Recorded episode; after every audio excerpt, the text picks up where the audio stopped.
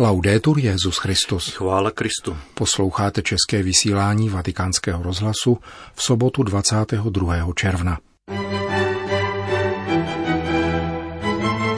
Mladí nejsou pouze budoucností, ale dneškem církve, konstatoval Petrův nástupce na setkání s účastníky Mezinárodního fóra mládeže. Poslání lékaře vyplývá z poslání Krista, řekl papež na setkání s Mezinárodní federací katolických lékařů. Španělsko má 14 nových blahoslavených mučednic, řeholních sester zabitých z nenávistí k víře v roce 1936. Dnešním pořadem provázejí Milan Glázer a Jiří Hebron.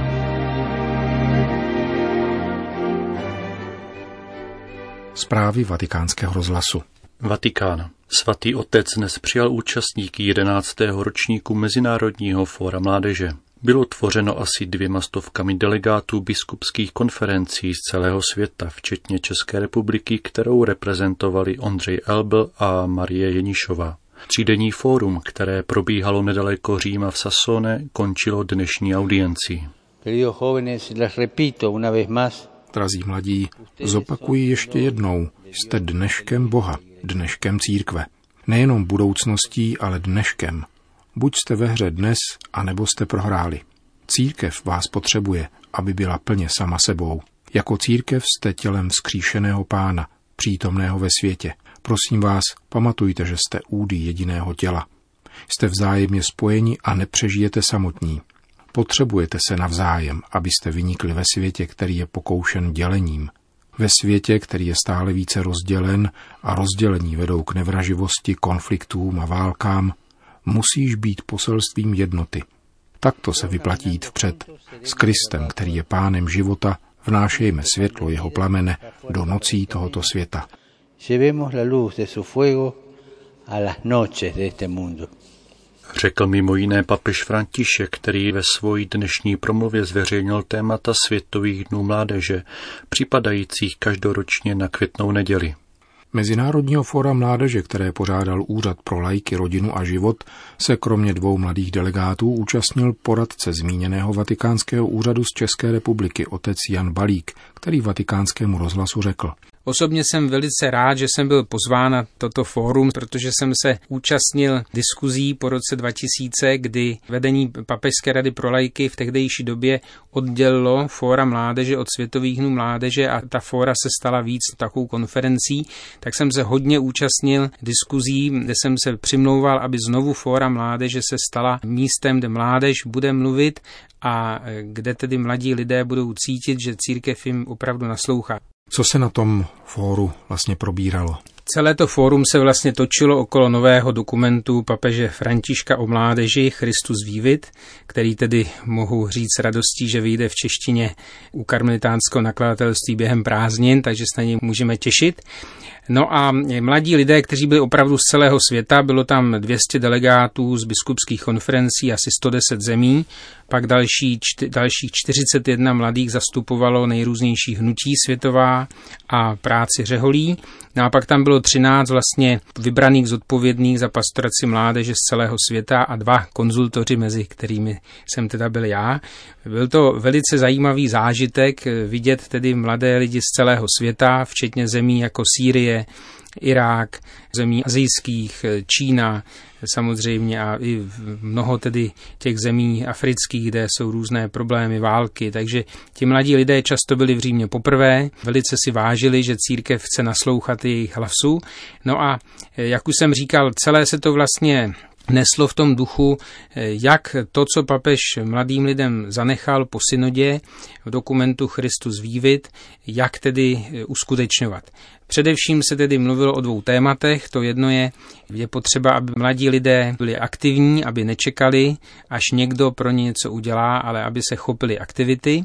A potom druhé téma, velice časté a velice diskutované, bylo, že mladí lidé touží, aby byli v církvi víc přijímáni jako spoluzodpovědní. To znamená, aby se víc naslouchalo také hlasu mladých lidí, Konec konců papež František to Christus Vývit píše mnohokrát, že církev potřebuje naslouchat mladým lidem, za prvé proto, aby jim rozuměla, za druhé proto, aby mladí lidé byli přijati a za třetí, protože církev se potřebuje omladit, možná některými ne úplně standardními názory, které mladí lidé mají a mohu říct, že ti mladí lidé opravdu přicházeli ze, ze spoustou různých návrhů, co by se mohlo zlepšit, jak by jsme mohli jako církev žít. Bylo to prostě úžasné společenství.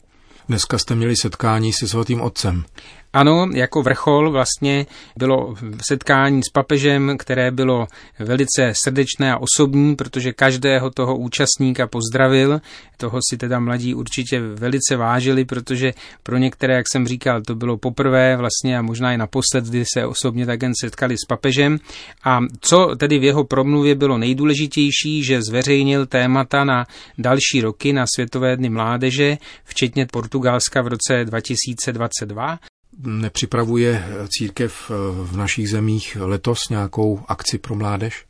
Samozřejmě, že ano, sekce pro mládež eh, letos připravuje eh, pro vybranou skupinu mladých lidí, lze to tak říct, tedy pro animátory, týdenní setkání, které se bude odehrávat v srpnu a mm, mladí lidé, kteří jsou aktivní v církvi, tak právě budou mít možnost třeba zdokonalit se v různých dovednostech a zase tu svoji službu dělat s větším nadšením. Kdeže to bude, to setkání? Celostátní setkání mládeže se koná letošního roku v srpnu v Chotěboři a bude to v podstatě nějakých 400 mladých lidí, kteří jsou v církvi aktivní a kteří dostanou možnost se spolu sejít a navzájem se pozbudit a tu svoji aktivitu, řekněme, konat víc dohloubky a víc vědomně.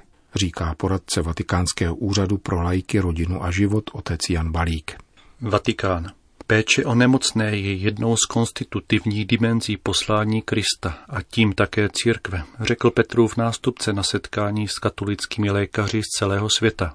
Jde o členy Mezinárodní federace asociací katolických lékařů, která byla založena v roce 1964 a k níž v České republice patří Asociace kolegí katolických lékařů připutovali do věčného města na jednodenní odborný seminář, který včera ve svatopetrské bazilice zakončili liturgií a úkonem zasvěcení nejsvětějšímu srdci Ježíšovu, jak v úvodu dnešního setkání ocenil svatý otec. Le prime comunità cristiane hanno spesso presentato il Signore Gesù První křesťanské obce často prezentovali pána Ježíše jako lékaře a zdůrazňovali stálou pozornost a hluboký soucit, které prokazoval Ježíš všem, kdo trpěli jakoukoliv nemocí. Jeho poslání spočívalo v přiblížení se nemocným nebo postiženým, zejména těm, kteří byli v důsledku svojí choroby pohrdáni a marginalizováni. Ježíš tak odstraňuje odsudek, který nemocného nálepkoval jako hříšníka – Svojí soucitnou blízkostí tak projevil nekonečnou lásku Boha Otce ke svým strádajícím dětem. Péče o nemocné, pokračoval papež, se proto jeví jako jedna z konstitutivních dimenzí Kristova poslání a tou zůstala také v církvi. V evangelích je zjevná existence silného spojení mezi Kristovým kázáním a uzdravujícími skutky, jež prokazuje všem nemocným, postiženým různými chorobami a neduhy, posedlým, náměsíčným i ochrnulým. Důležitý je také způsob, jakým Ježíš prokazuje péči nemocným a trpícím. Často se jich dotýká a nechá se dotýkat od nich včetně těch případů, u kterých to bylo zakázáno. Prokazování péče spočívá u Ježíše v přiblížení se člověku. Třeba, že mu v tom někdy druzí brání, jako v případě Bartimája v Jerichu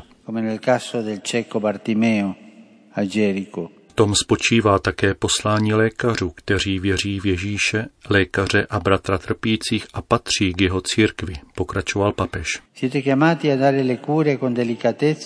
Jste povoláni pečovat o fyzickou a psychickou integritu lidí jemně a s úctou. Jste povoláni naslouchat pozorně, odpovídat patřičnými slovy, která doprovodí léčbu, zličtí ji a tím zefektivní. Jste povoláni povzbuzovat, těšit, pozvedat a dodávat naději. Bez naděje nelze léčit ani být léčen. Řekl mimo jiné papež František pětistům lékařů, združeným v Mezinárodní federaci katolických lékařských asociací a nakonec je požádal, aby se za něho nezapomněli modlit. Vatikán. Prostřednictvím videoposelství oslovil papež účastníky Mezinárodní konference o šikaně a kyberšikaně pořádané nadací Scholas Ocurenté v jejím římském sídle. Problém, který mi dělá velké starosti, říká svatý otec, se týká toho, aby každý našel svoji vlastní identitu, a to aniž by musel umenšovat či zamlžovat identitu těch druhých. Vlastní identita se nalézá na cestě, která je cestou dialogu, reflexe a niternosti. Způsobem, jak nejít po této cestě, je napadání a umenšování identity druhých. Takto vzniká šikana, která je projevem sebeuspokojování a sebeoceňování, avšak nikoli na sobě, nýbrž umenšením druhého, abych měl pocit, že jsem někým víc. No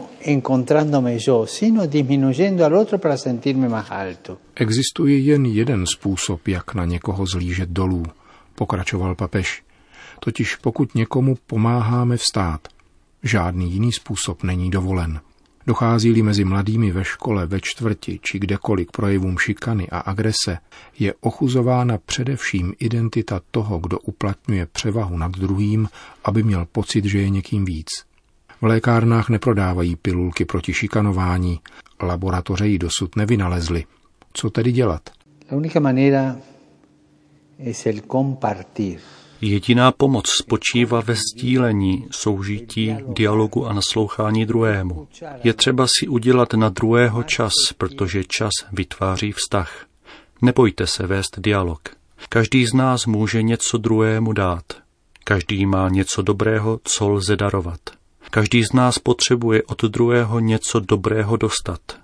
Dialog nás činí rovnými nikoli v identitě. Každý máme jinou identitu, ale činí nás rovnými na cestě. Všichni jsme si totiž rovní jako putující, lišíme se, avšak cestou jsme si rovní. Vyhlašte válku šikaně, protože umenšuje důstojnost a sázejte na dialog, sázejte na společnou cestu, na trpělivost a vzájemné naslouchání. Pak bude mocný mír, který umožňuje objevovat vlastní důstojnost descubran la propia dignidad. Řekl papež František ve videoposelství na konferenci pořádané papežskou nadací Scholas Occurrentes. Madrid.